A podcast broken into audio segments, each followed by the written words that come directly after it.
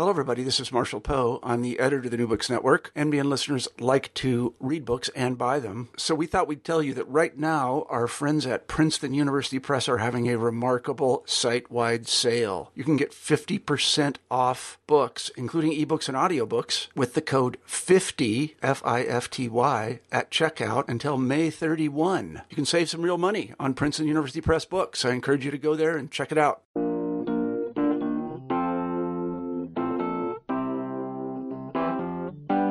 Hi, this is Eugenio Duarte.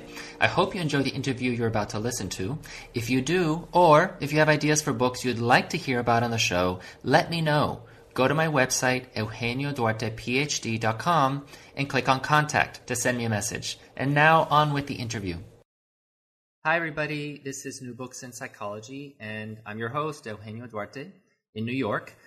I'm very excited today because we're venturing into the world of organizational psychology, something that I've been interested in for a very long time.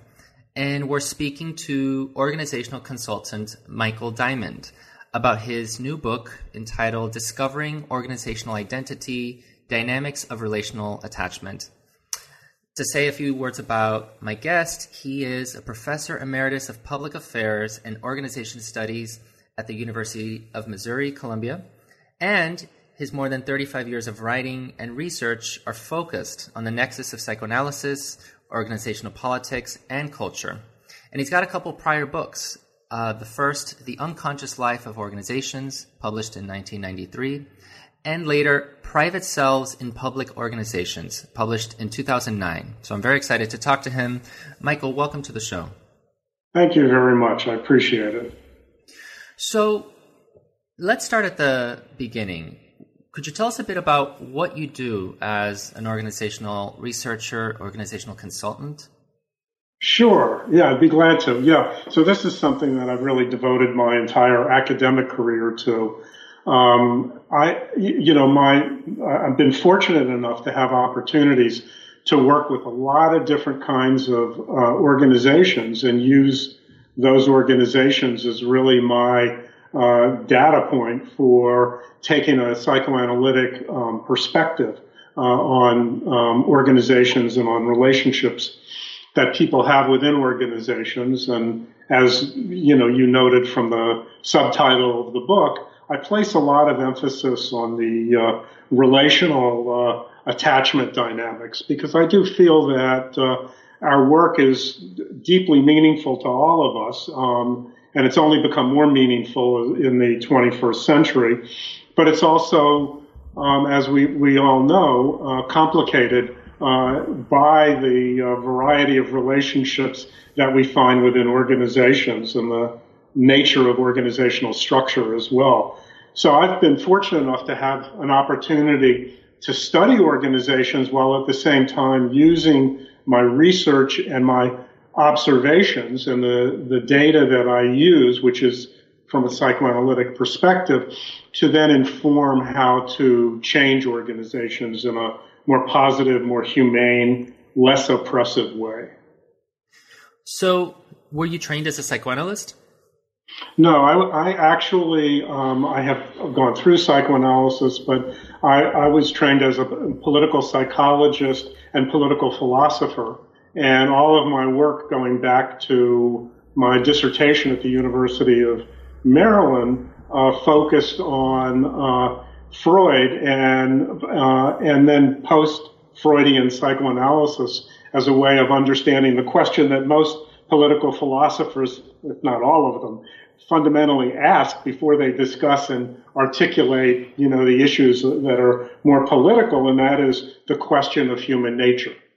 And so for me, uh, what I found um, in my in my doctoral studies was that what was really missing was an appreciation for the unconscious and for unconscious processes, and um, what to me was a much truer uh, image um, of uh, social character and of uh, uh, individuals. And, and I found many people to work with over the years so that I could move into organization psychology and use my psychoanalytic per- perspective. In fact, in the book, in the preface, I discuss how I got onto this.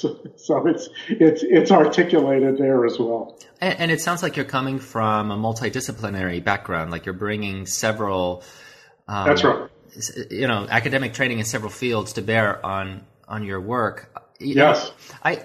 I find it interesting the way that psychoanalysis can be applied to organizations, because we tend to think of psychoanalysis as something that concerns individual psychology, or maybe at most um, interactions between two people. So, sure. I mean, how do you how do you apply how do you translate psychoanalytic principles to groups, to yeah. organizations?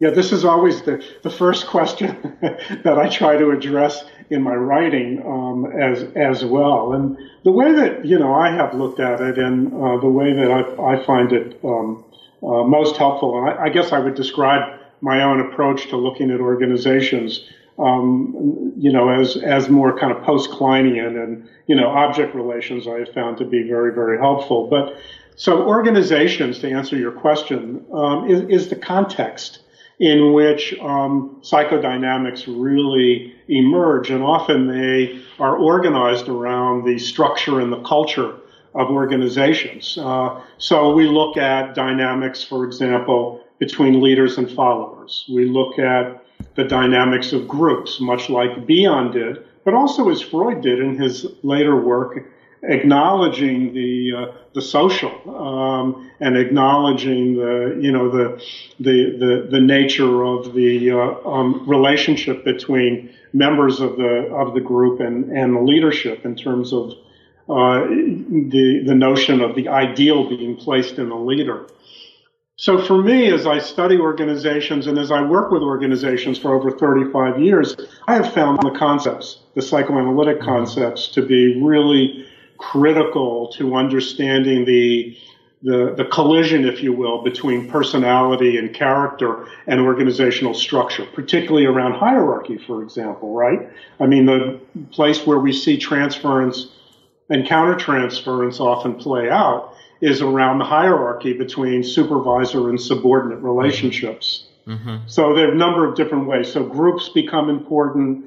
So the way in which we look at organizations is carrying a narrative that communicates something to us.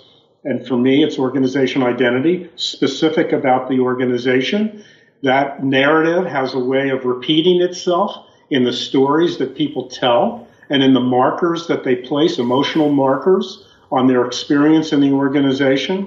And so for me, that's really critical data, historically, observationally, experientially, that then becomes important in terms of helping the organization to come to terms, and the people in the organization, with their own story and how that story has introduced the level of dysfunctionality or conflict that they're trying to address so that they can move on more effectively and uh, more productively. And, and that really brings us to, to the subject, to the title of your book. So let's take some more time with that. What, what exactly is an organizational identity? How do you how do you define it? How do you see it? Sure. Yeah. I, well, the, the nature of, of organizational I- identity is is really a way of understanding more deeply the notion of organizational membership.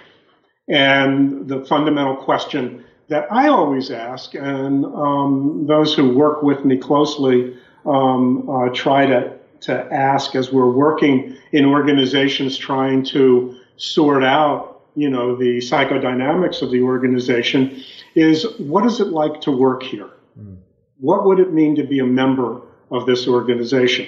So the question itself is a form of identification, right? And, and, and requires the processes of identification to understand it. And so for me, the notion of organizational identity really is what comes together when we study the organizational, the organization as a relational and experiential phenomenon. Um, as we know, many people who study organizations study it sociologically, structurally, study it economically, um, and, and and and often don't get at the fact that organizations, just like groups, have a psychological reality to them that I think in terms of understanding the character of that organization, one has to get access to. And that's what I try to address and explain in the book, in particular by taking off from Winnicott's work. And, and, and Donald Winnicott's work is probably one of the most influential psychoanalysts, and uh, uh, whose thought, for me, is very helpful in understanding organizations. And I borrow from his notion of potential space as a way of seeing the role of the organizational researcher or consultant psychoanalytically as taking up a third position. Mm-hmm. And that third position is intersubjectivity, where we're really observing the collision or the interaction between subject and object. And the more we can articulate that, the more we see that emerge in this potential space, and the more we have to share at a level of consciousness with members of, organ- of the organization to have a better handle on their own organization, and therefore have a greater sense of agency in attempting to change the uh, the psychodynamics.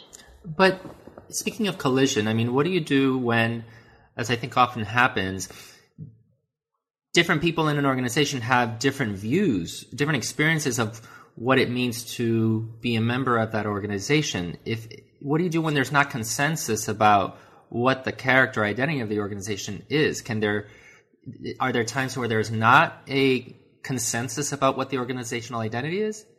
Absolutely. And that's the nature of the identity itself. In other words, um, mm. it's often the case that that is very a very helpful dynamic to be able to articulate for participants in the organization, so that once, you know, we kind of, you know, break through a little bit of the, the, the frozen kind of positions that people often take up in organizations, they're able to see that, ah, we all come to the same problem, but often with different perspectives. Or we all come, come to the same organization, but we often um, interpret our experiences differently.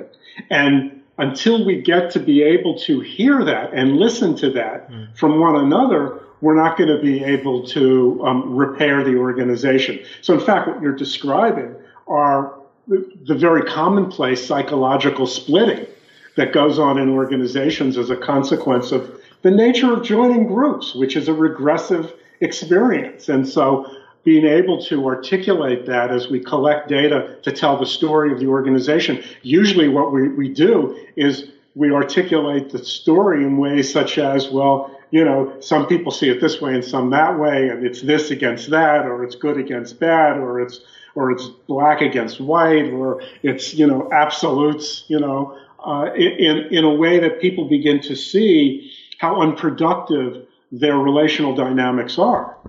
And so that's where what you're describing is precisely what we often find, which is that people come to the same set of events depending on their place in the organization, depending on their character, depending on their role. There's a whole number of different elements there, but they all come to the same set of um, experiences and dynamics from a very different perspective that needs to be communicated with resonance before people in the organization are able to uh, transcend uh, the, the repetition that they're stuck in, for example, because that's really what we're talking about. So then the organ- so an organization's identity, then, it sounds like, it's not something that's necessarily known by everyone, or maybe even known by anyone in advance. It, it might be something that gets articulated over time as as these interactions and as these conversations, with your help, of course, as they happen. Am I getting that right? Yes, you are. The the, the idea is that working in organizations, as, and, and my, my argument is always, particularly to consultants, that one has to study the organization before designing intervention strategies. It's often the case that what we, we see in most consultation work is people have a fixed way of consulting, and they don't take into account the importance of the contextual matter of the organization. So for me, when I define organization identity, organization identity is really the outcome of my work. It is, in, in a sense, the importance of the research, the collection of data, if you will, which for me, and it's psychoanalytic data, is historical, observational, associational, experiential, and empathic. And those last two, by the way, capture transference and countertransference. The, the, our, being able to articulate that into a story about the organization is a way of representing for people the identity of their organization, what it means to be a member of this organization from the perspective of an outsider. And that comes after we spend a lot of time interviewing, observing, and uh, sorting through what we can about the organization.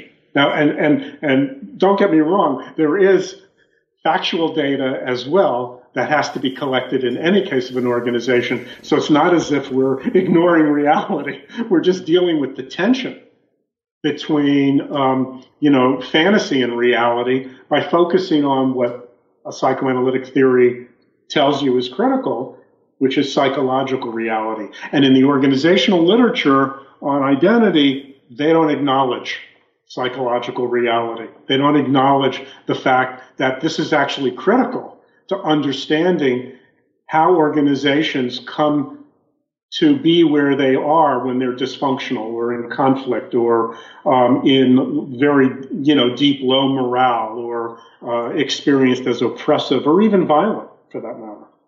Now, you, you mentioned transference and countertransference, and I'm glad you did because those are concepts, again, that people might understand what they mean at the individual or even at a level or at the level of the pair. But sure. What can we talk about those in, in ways that people who are new to this might understand? People who go to work every day and, and yeah, work in an organization, I, yeah. like what, what does it mean for there to be transference at sure. work or in an organization?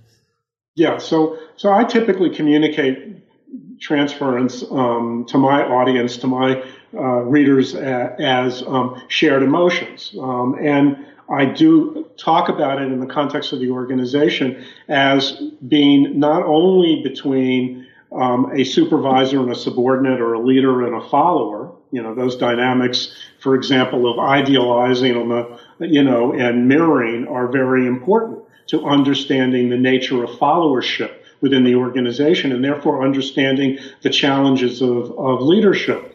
But it's not just the members of the organization, and you, you have transference among peers as well within the organization.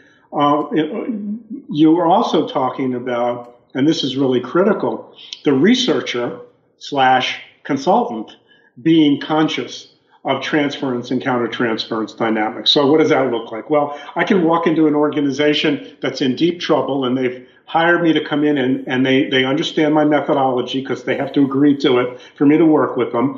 And they understand that I'm going to spend some time observing, interviewing, walking around and getting a feel for the culture of the organization.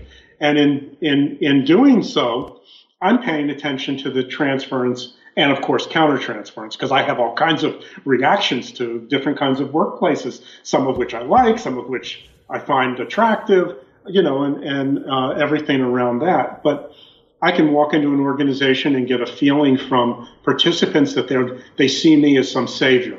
And I'm going to come and I, I have some magical, you know, potion that will improve everything overnight. Or they might see me as a spy. And so I, I'm viewed very suspiciously, and there's a level of paranoia about my presence, you know, or I'm experienced as intrusive. And, you know, um, as a result of that, there's resistance to my participation or my engagement with them. It's really critical that as a, um, a consultant, um, I'm conscious of those dynamics because the way people use me in my role does speak to the nature of relations within that organization, particularly as it relates to people in positions of authority and people in positions of leadership. So those are just some of the ways in which um, transference and, and countertransference work their ways out. And in the collection of data, certainly the experiential is important because that's where I start to see the transference work its way out, and, and I try to articulate that in my experience and their experience of the organization. And then the empathy and the empathic dimension in terms of my own countertransference, as well as how, you know, I observe that within the organization between supervisors and subordinates, leaders, followers, uh, and among peers. Does that make sense? Totally. I'm I'm wondering actually if you have a case example that you wouldn't mind sharing to sort of illustrate how how this all worked in real life and, and how how this all played out with an actual client. Yeah, sure. I mean, um, all, you know, I, I can give you a vignette, which, you know, basically might, you know, give you, um, uh, you know, an, an idea. Um, and, you know, uh, it's really important that I mention, too, that I try to include vignettes that, you know, or cases that are not always, do not always have successful outcomes, right? I mean, in some cases, you know, we get pretty far, but we realize, well, you know, unless, um, you know, the, there's a, there's a change of leadership, you know, um, given where power and authority rest, uh, you know, the fundamental identity of the organization is not going to change. So just as a, you know, as a um, proviso, I wanted to to to, to mention that. But, sure. You know, let's let's take one case of a of a police department, and um, you know, uh, the police department, uh, one police department, in fact, I've worked with, with several in the past, contacted me, um, you know, as a result of, um, the, um, the, the police department over many years, uh, finding that the conflict and tension between the captains and the chief of the police department and the, um, uh, sergeants and the police officers, you know, out on the, on, you know, on the beat and in the cars day in and day out, um, was getting serious to the point of dysfunction, and communications were really failing and morale was really low. And, uh, there were even cases of, of sabotage and, um, all kinds of, um, uh, you know, um, morale related, uh, problems. And so I went into the police department and, um, brought in some colleagues to, to work with me. And of course, the first thing that we did was explain our methodology and, you know, and insist that, you know, we need to spend some time learning about what the issues are before we engage in any, you know, uh, you know, grand recommendations. So in spending time with the police department, to make a, a long story short, what we found in this particular police department was that the, um, the chief and the captains, Um, who worked closely together, worked out of the offices in the main building for the police department, and rarely went out onto the uh, um, uh, to the streets, and rarely went out with the um, patrol officers to, you know, get a feel for what was going on out there in terms of the community itself. Right? The police department didn't have a great. Um, Uh, um, wasn't viewed positively, let's put it that way, from much of the community as well. So there were a lot of problems in terms of race relations, in terms of um, uh, responsiveness, uh, and, a, and a whole host of, of issues that we found when we, you know, spent time with the police officers. We we would spend um, time also riding around with the police officers, and also um, meeting with them when they would come back from their shifts. And the shift would transfer from one, one shift overnight to the next, where the sergeant's role was really to process what was going on in the community before the police officers went back out into the, the, the community. Now, the first thing in terms of dynamics with the, these group was that it took time for us to build trust with both sides, right, to the issue. And the only way to really build that trust is to be viewed um, authentically as treating both sides to the conflict um, fairly, equally, uh, justly. And that meant that they, what they saw from us is that, you know, we weren't just listening to the chief and to the captains and then going out and talking to the police officers and telling them, well, this is what's wrong and how are you going to fix it? But rather we were listening to both sides. And rather, we were trying to manage the relationship by actually building the level of trust that the you know chief and the uh, um, the, the captains, as well as the you know the um, patrol officers, had of us. So by spending that time with them, listening deeply to their issues and trying to understand it from their perspective, and then eventually presenting to the whole of the police department our findings, which is when we tell the story. Well, here's what we learned about, you know, your police department, and it's that the the the, the captains and the you know and the chief have come to view the police officers as behaving like juveniles and behaving like children, and you know um, feeling entitled, and you know not you know um, uh, doing the work that they're they're hired Um, to do, not, you know, doing a whole number of things that would come up. And then on the side of the, the chiefs, you know, we would talk about how, you know, the, the, from the perspective of the police officers, they saw the chief and the, and the captains as being dismissive. Um, and so you're, what you get is you, you're almost getting a parent-child relationship between these, these two critical groups, mm. where what we had to get them to understand was that actually until they came to terms with trying to understand perspective from each other's side, there would not be a resolution to the conflict. Um, and that's where we're really working around, you know, not, without getting into too much detail, um, that's where we're really getting around the transference dynamics between the consultants and the participants, and between the the supervisors and the subordinates, if you will, in terms of the chief and captains and the um, uh, the police officers. So it was really articulating these two stories, which came into collision, right, and getting them to understand that there, what we would have to search for is a way to bridge these alternative perspectives, the way to take two narratives that were in opposition and to create a third narrative that ultimately represented a bridge to these groups to communicate better and to work more effectively and to rebuild their trust uh, and respect for one another. But I'm wondering, in terms of your methodology with this police department, did you have to get these two sides in the same room at some point? I mean, how did you get them to yes. communicate with you? And how did that go? Yeah. Well, when we presented our findings, Uh, we we basically got them in the room together. And um, it was awkward, of course, as it always is. And I, I have many stories about different responses, you know, uh, to um, our giving the narrative in terms of, okay, you know, so here's the perspective from, from outsiders. Here's what it looks to, uh, like to us. Tell us if we got it right or if we got it wrong, because that's how I usually present it. And basically having both groups there, you know, and I'm presenting the narrative, as I suggested, in a very raw way, uh, to you, um, what, what the, the, um, uh, the narrative looked like. Um, often what I get is there's a, a, um, a period of silence sometimes. Mm. And it's very thick, right? It's very anxiety laden and thick silence. What's and, happening in that silence?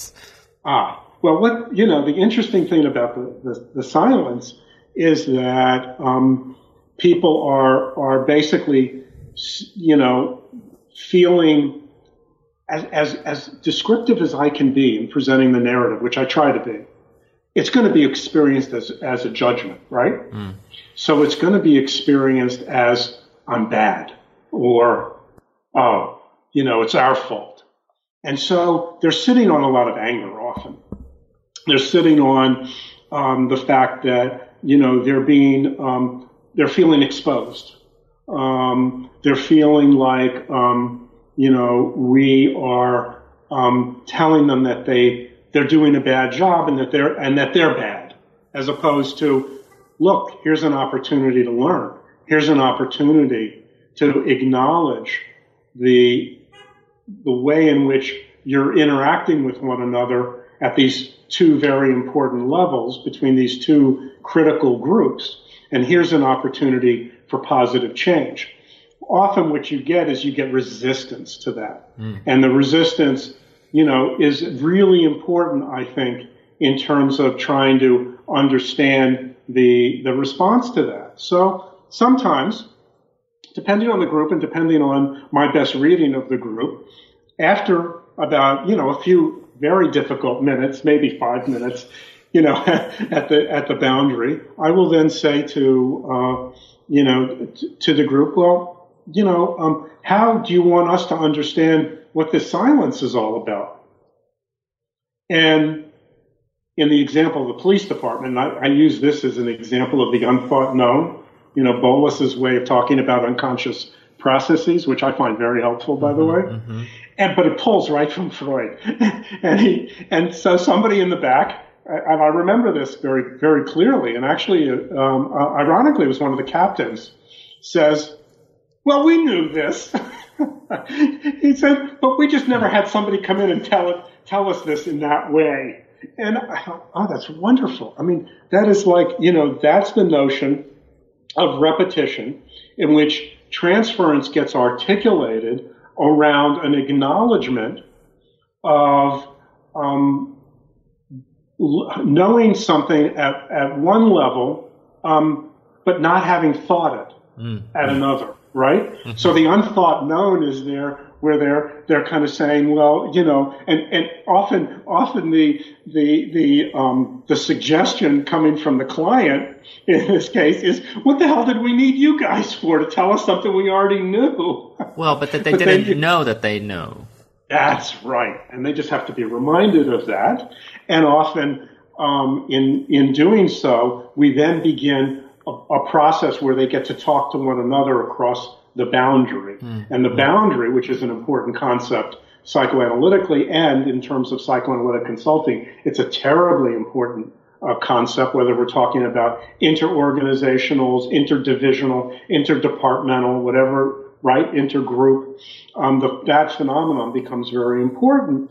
And here we are at a place where we, we're asking them, well, so, so we got it right. I mean, are you saying so, so, So this narrative that we're, this story we're telling you resonates with you. It's a representation of your organization, of your department. Is that right? And, you know, sometimes people will defensively try to edit what we have up there, and there'll be little things, but it'll be obvious that it's in the nature of their attempts to manage their own anxieties. But once we can then get them to focus on each other in terms of how they come to um, the this place where the story is oppositional narratives, they get to begin to understand, well, of course I would view things differently. Or, you know, the officers, you know, are communicating, gee, it would really be nice if, you know, if occasionally the chief or the, the captains came out into the, to the, um, the, the field with us occasionally to check out how things were going, or to find out, for example, why um, we hesitate in certain neighborhoods to, um, you know, um, uh, stop somebody on the street unless we have backup, and how difficult it is to get back. And then, you, so then you get these these really specific kinds of issues that are important to the police officers that the captains and the and the chief, who have somewhat isolated themselves, come to learn about and realize, oh, I see. So, so there, there are actual issues here that we can work on, um, that, you know, go beyond your behaving like, you know, juveniles, you know, and, uh, and our being dismissive of you. And so, you know, you get this, then you get this, um, communication going where there begins to, to, to happen this resonance, um, around the narrative, and an ability to actually communicate across the boundary and begin to kind of melt a little bit the defenses that have been built up over time between these two groups that cause and, and pr- reproduce this repetition that I was describing to you in the case of day in and day out. You know, it's the police officers going out into the street and behaving like juveniles, and the, you know, the police chief and the captain staying in their protective offices and being dismissive of any problems that the police officers try to bring to them to get resolution on. Does that make sense? Yeah, and it sounds like it sounds like one of the first steps in healing the split between these two sides is to say something about the organization, not about any one camp or other camp, but no. to say something about the entire organization that once everybody hears it, or most most everybody can agree to it and recognize it. And that's that's that's the unknown I think you're talking about, that everyone can say, yes, that that is that is true about this organization. And I imagine it has to be something that is not judgmental or, or blaming of anyone, but it's but that right. des- describes what's going on, and that that's how you go forward. Yes.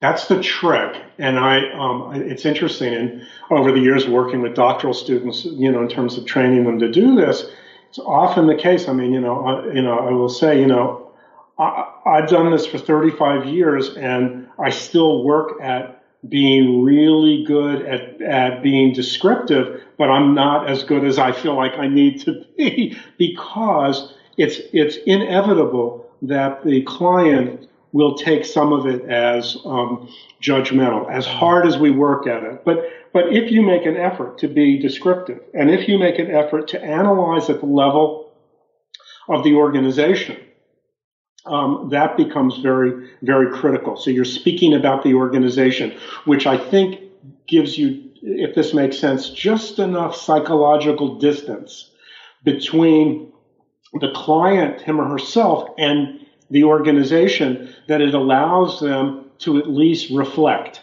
on what you're you're sharing with them, something that at one level they know, at another level they don't, right? Right, right. Um, and, and so, yes, being descriptive and staying focused, um, ultimately telling the story of the organization becomes critical, I think, in terms of often getting these two sides, which we often have, uh, the split, the fragment, um, to begin to heal, to begin to move toward restoration.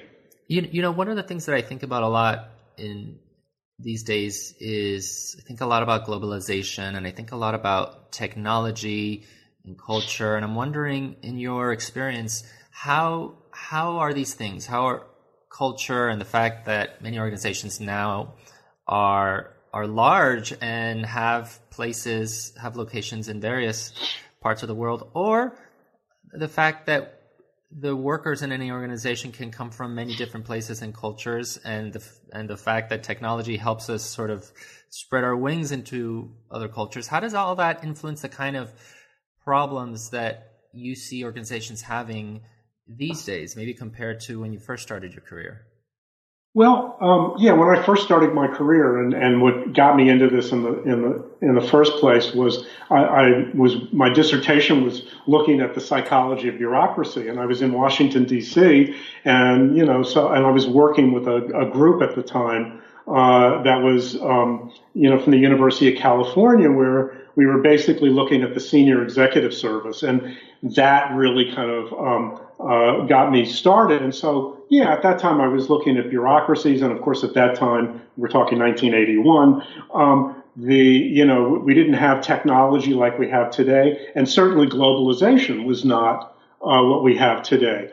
Over the years, in working with companies as well as with government organizations and, um, you know, and, and healthcare uh, agencies like, you know, uh, medical schools and, and the like, certainly the world has become much more complex and much more chaotic at the same time. Um, one thing that, you know, using as I just used as an example, the police department, that's kind of a microcosm of them, what you see, you know, ten to one hundred fold out there in many organizations today that are working as more globalized companies, mm. where um, the way in which we see offices organized around the world look somewhat different given the diversity of the host culture of those um, offices, right?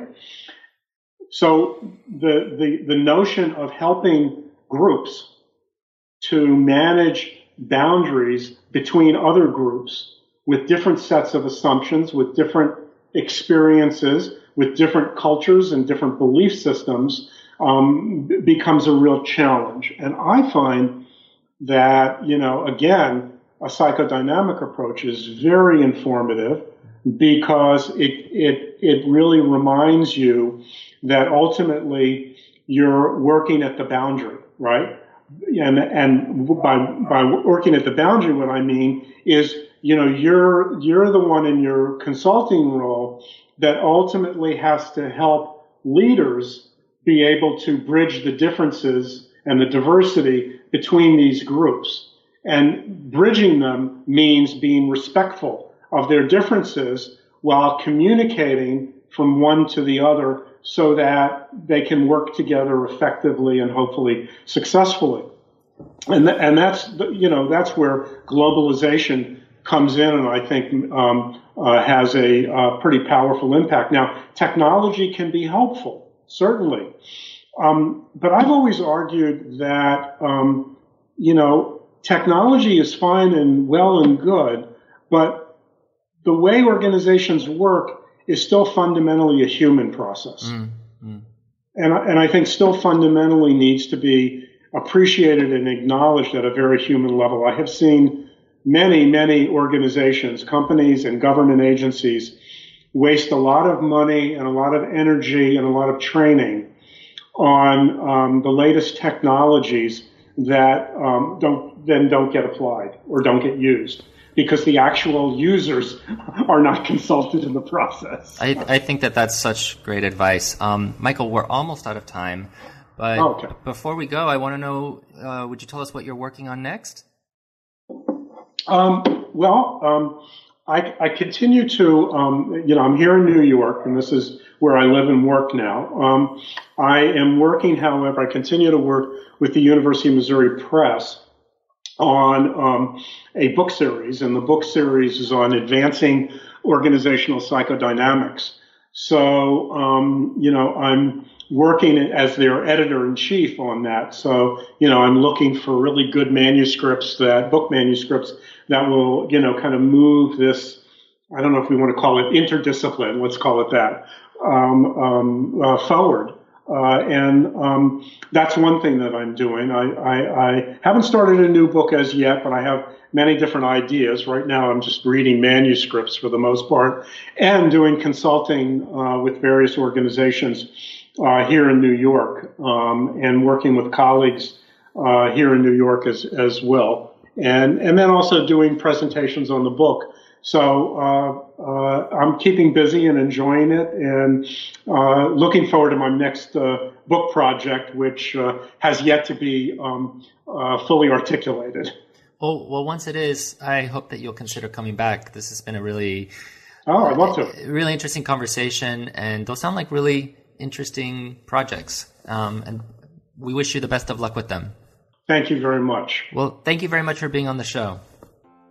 I, I enjoyed it. That was my interview with Michael Diamond, author of the book Discovering Organizational Identity: Dynamics of Relational Attachment, published in two thousand sixteen by University of Missouri. This is Eugenio Duarte, your host for New Books in Psychology. Don't forget to send me your comments and requests by going to my website, eugenio duarte p h d dot com, and clicking on Contact. There, you can also find links to follow me on Twitter and Instagram, where I post links to my latest podcast episodes as well as the latest ideas and news in psychology. Until next time, have a great week.